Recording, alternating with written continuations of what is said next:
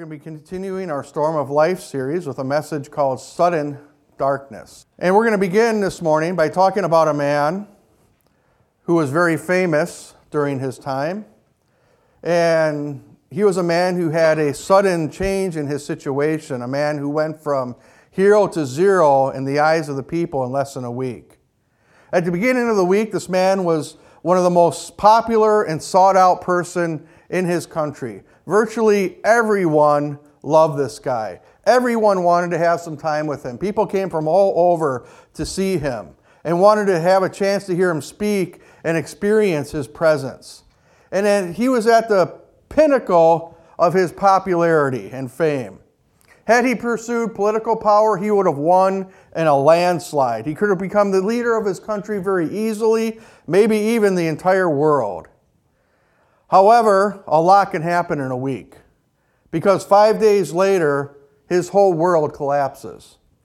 The spotlight that had been shining so brightly on him only a few days ago has now shut off, and it's cast him into complete darkness. He experiences this and he goes off by himself away from the cl- crowds to spend some time with God and pray. He takes three of his closest friends to sit with him and be a comfort to him as he agonized over what he knew the future held for him.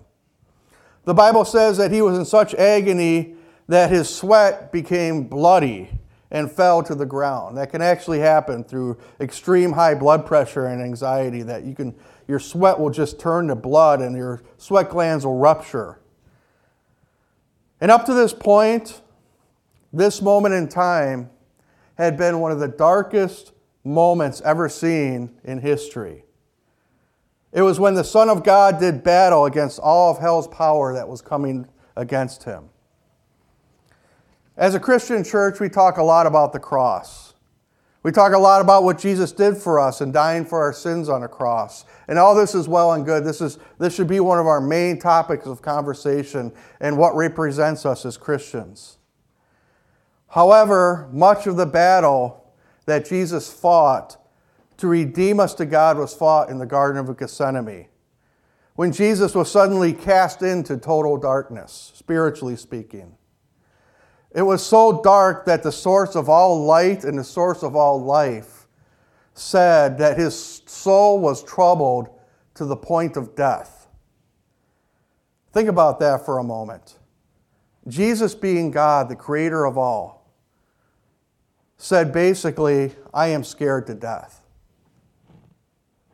Have you ever been there?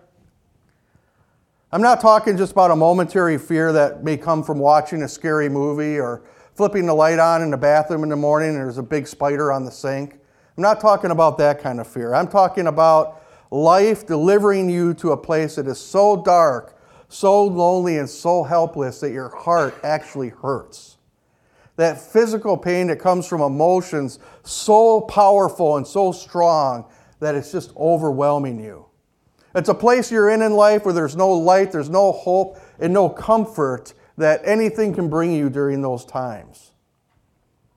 Today, that's what we're going to be talking about. We're going to be talking about sudden darkness.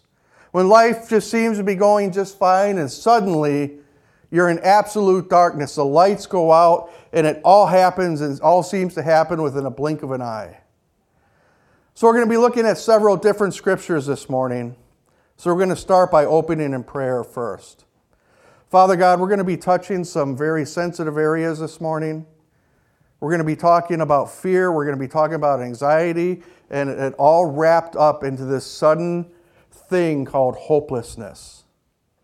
And I ask, Father, that you just be that balm of Gilead right now, that you will not cause us to withdraw from this subject but you will cause us to listen intently to hear what the Spirit is saying to the church.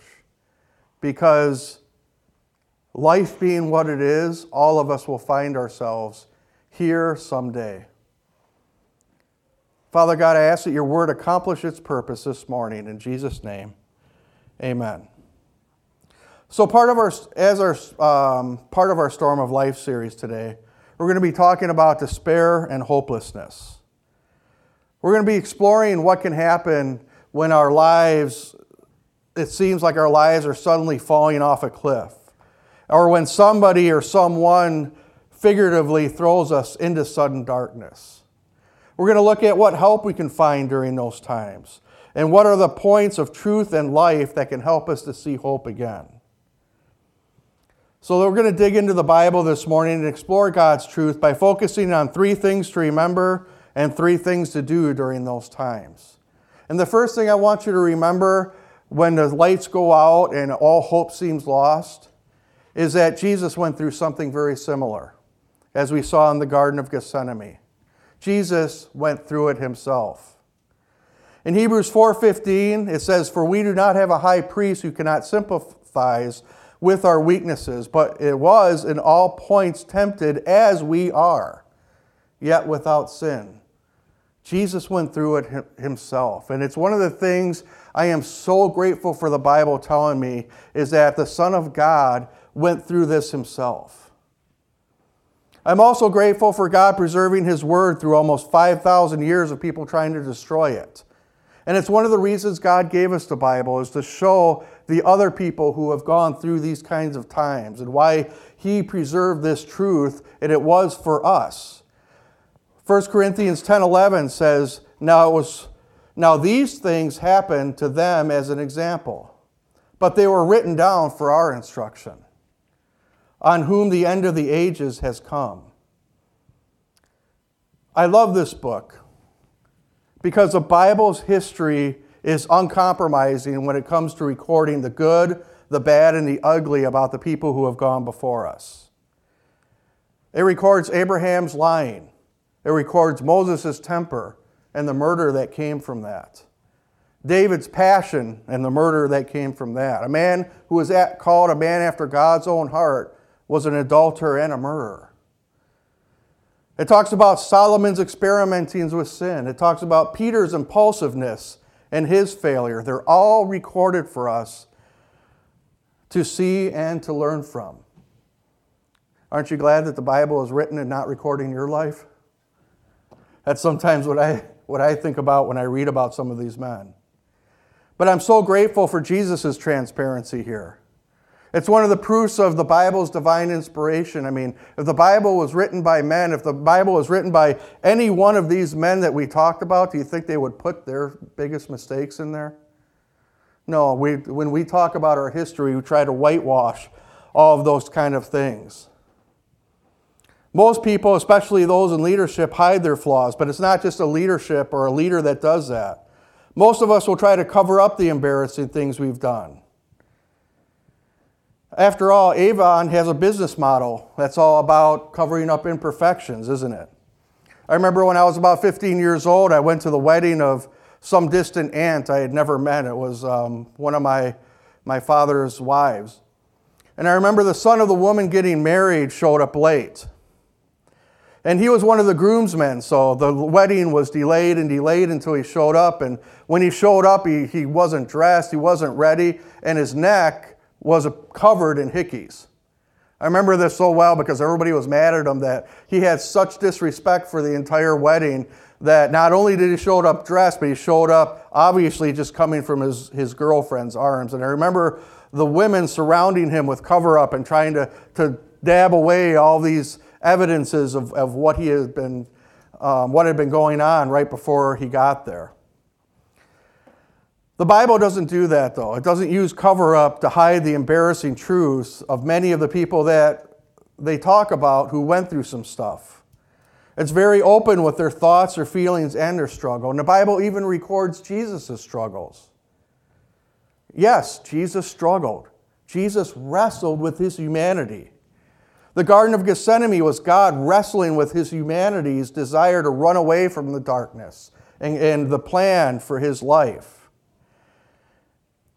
The hope that we have is because Jesus has gone through the darkness and prevailed, we can have hope and that we can make it also. In, the 1800s, a missionary was ministering to a tribe in South America. And word came to them that another more powerful tribe was coming to kill everybody in the village because they wanted their land. It was much more fertile uh, soil than they had in their land. Unfortunately, because of the terrain, the only way out of that area that wasn't going through that invading army was across a wide river that existed in their area.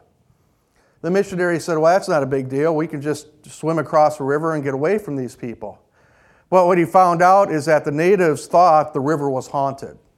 So they wouldn't go anywhere near that river.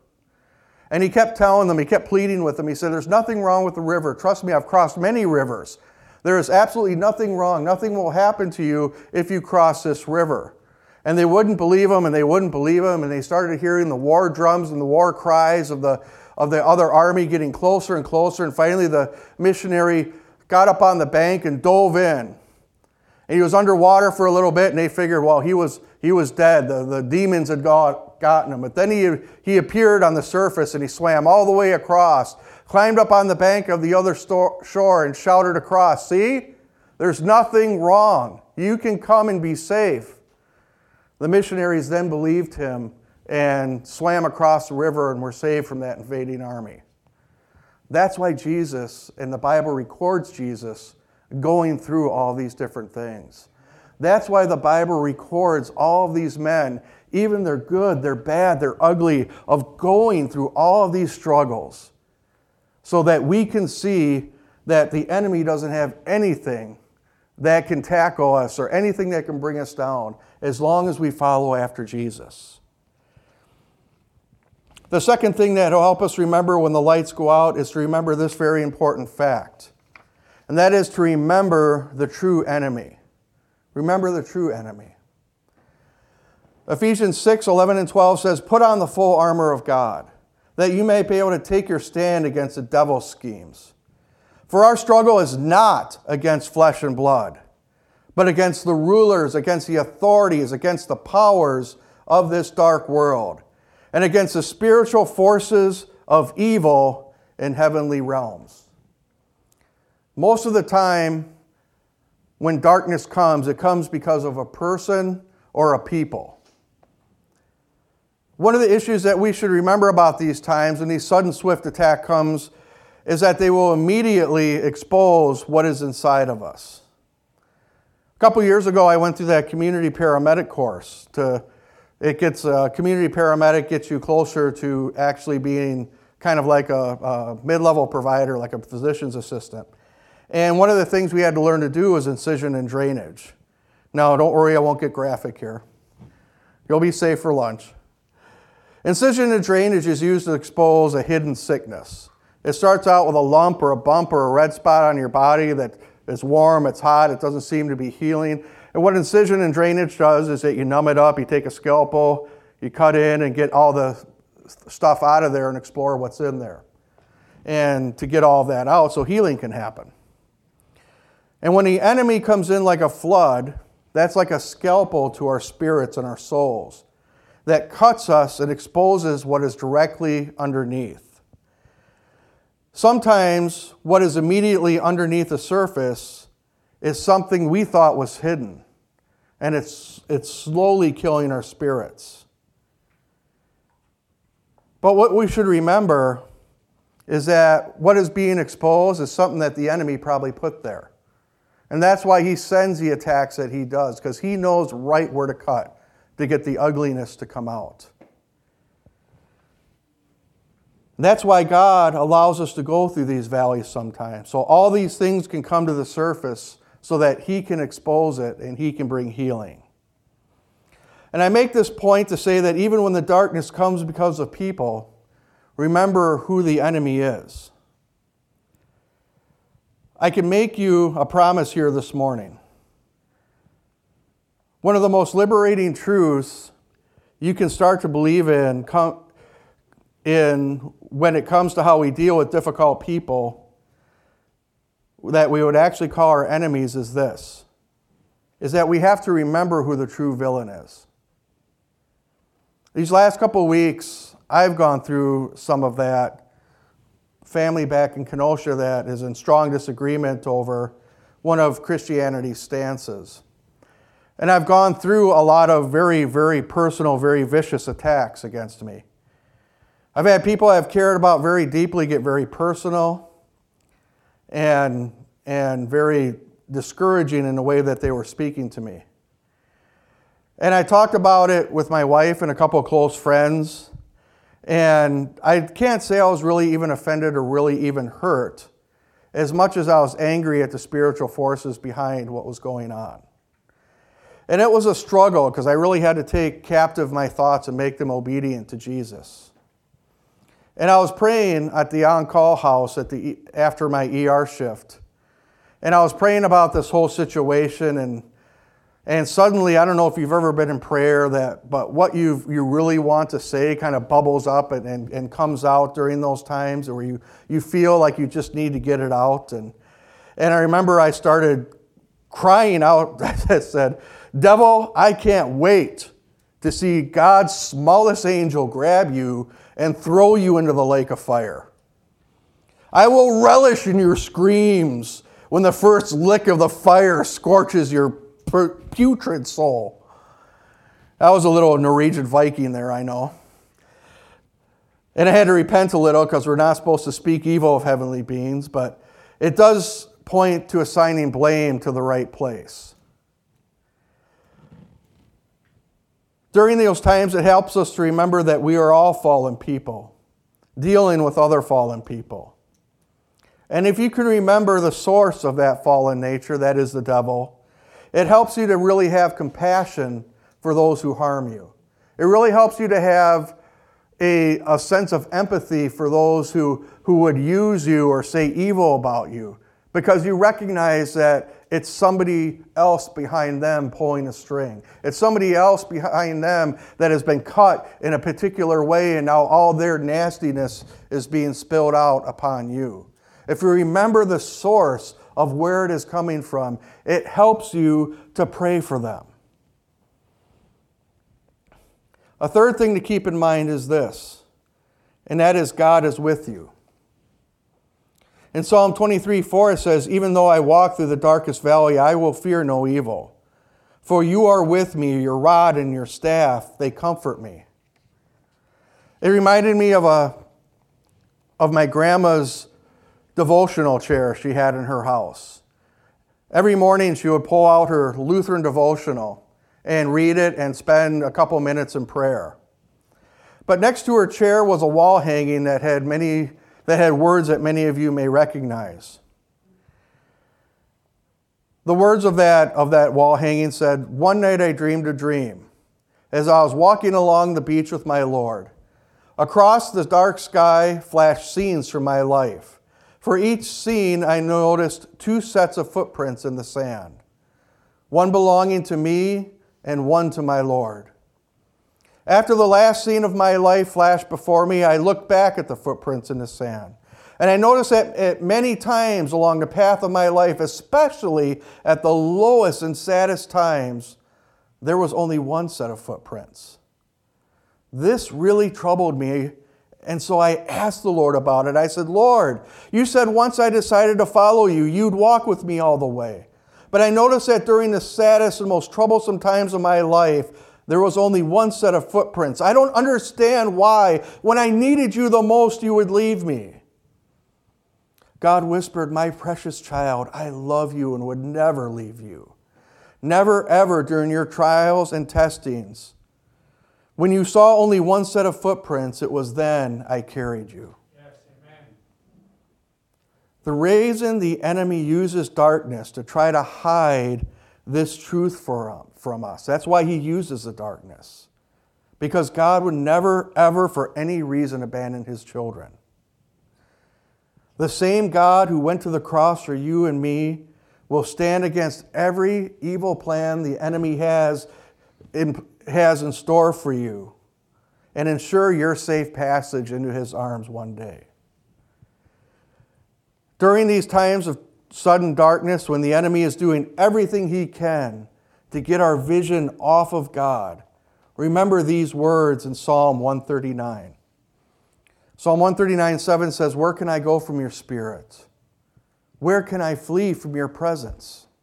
If I go to the heavens, you're there. If I make my bed in the depths, you are there. If I rise on the wings of the dawn, if I settle on the far side of the sea, even there your hand will guide me, and your right hand will hold me fast.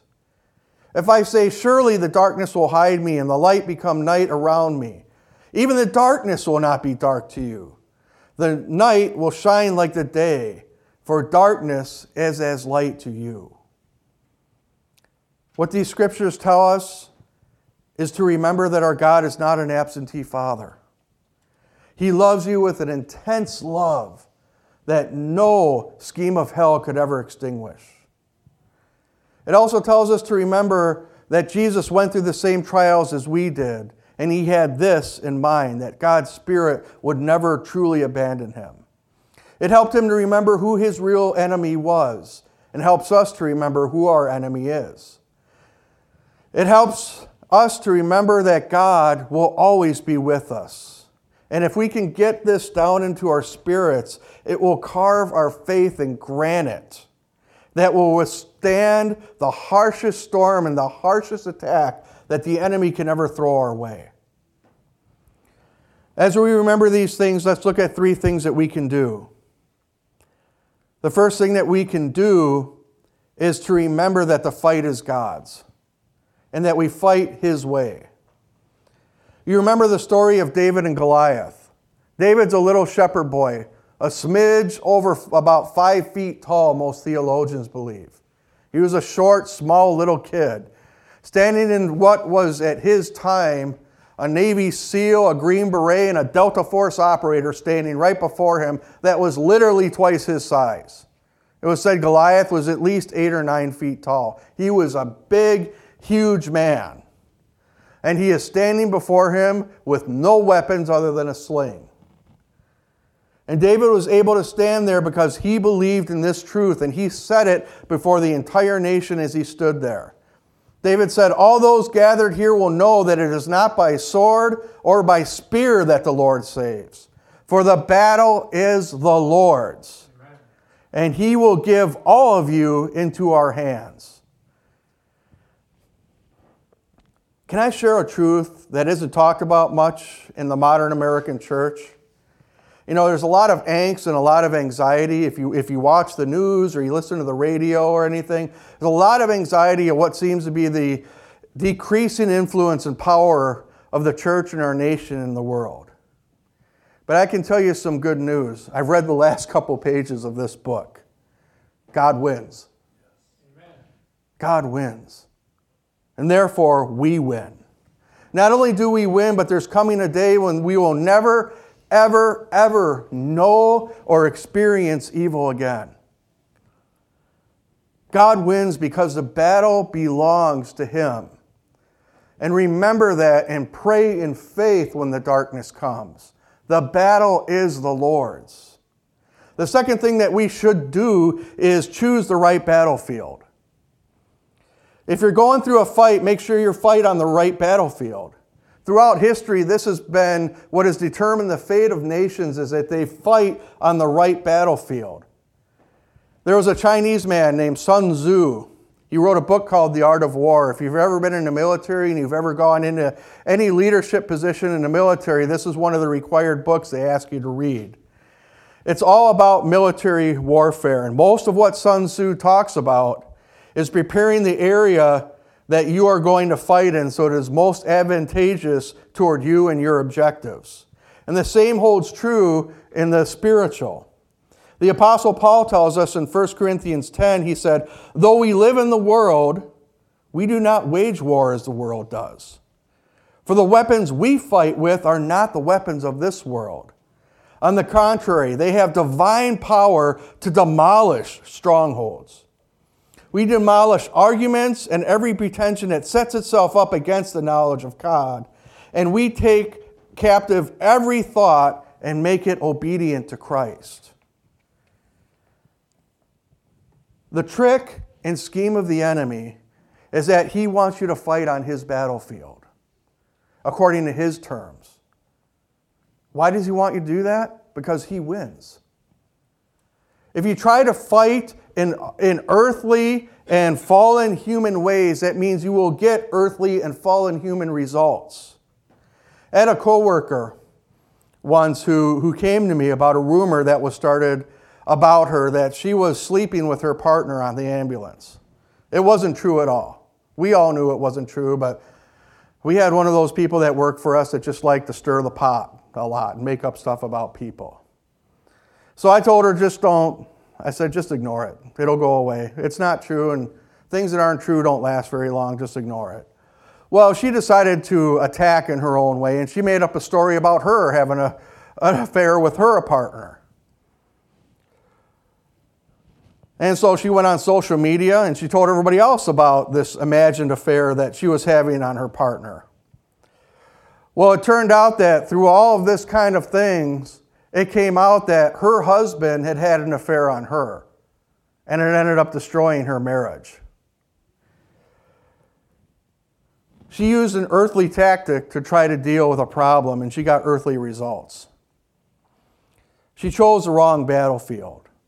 That's why God calls us to a higher form of battle and calls us to fight on His battlefield and in His way. And His way is pretty easy. Let Him do the fighting. Just stand and see the salvation of your God. And that leads us to the third thing we can do when the sudden darkness comes, and that is to choose the right tactics.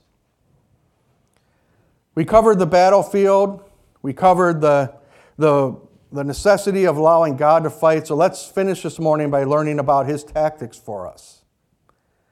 You have heard that it was said, this is Matthew 5 43. You have heard that it was said, love your enemy, or love your neighbor and hate your enemy. But I tell you, love your enemies and pray for those who persecute you, that you may be children of your Father in heaven. He causes his sun to rise on the evil and the good and sends rain on the righteous and the unrighteous. If you love those who love you, what reward will you get? Are not even the tax collectors doing that? And if you greet only your people, what are you doing more than others? Do not even the pagans do that? Be perfect, therefore, as your heavenly Father is perfect. You know, a few moments ago, I mentioned about very personal attacks against me. And I chose to take a step back and not react in anger toward that person. But I just simply said, I disagree.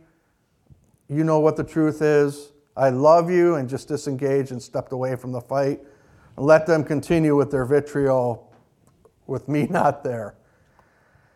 And I chose instead to pray for that person, as I know what, and more importantly, who is behind that attack.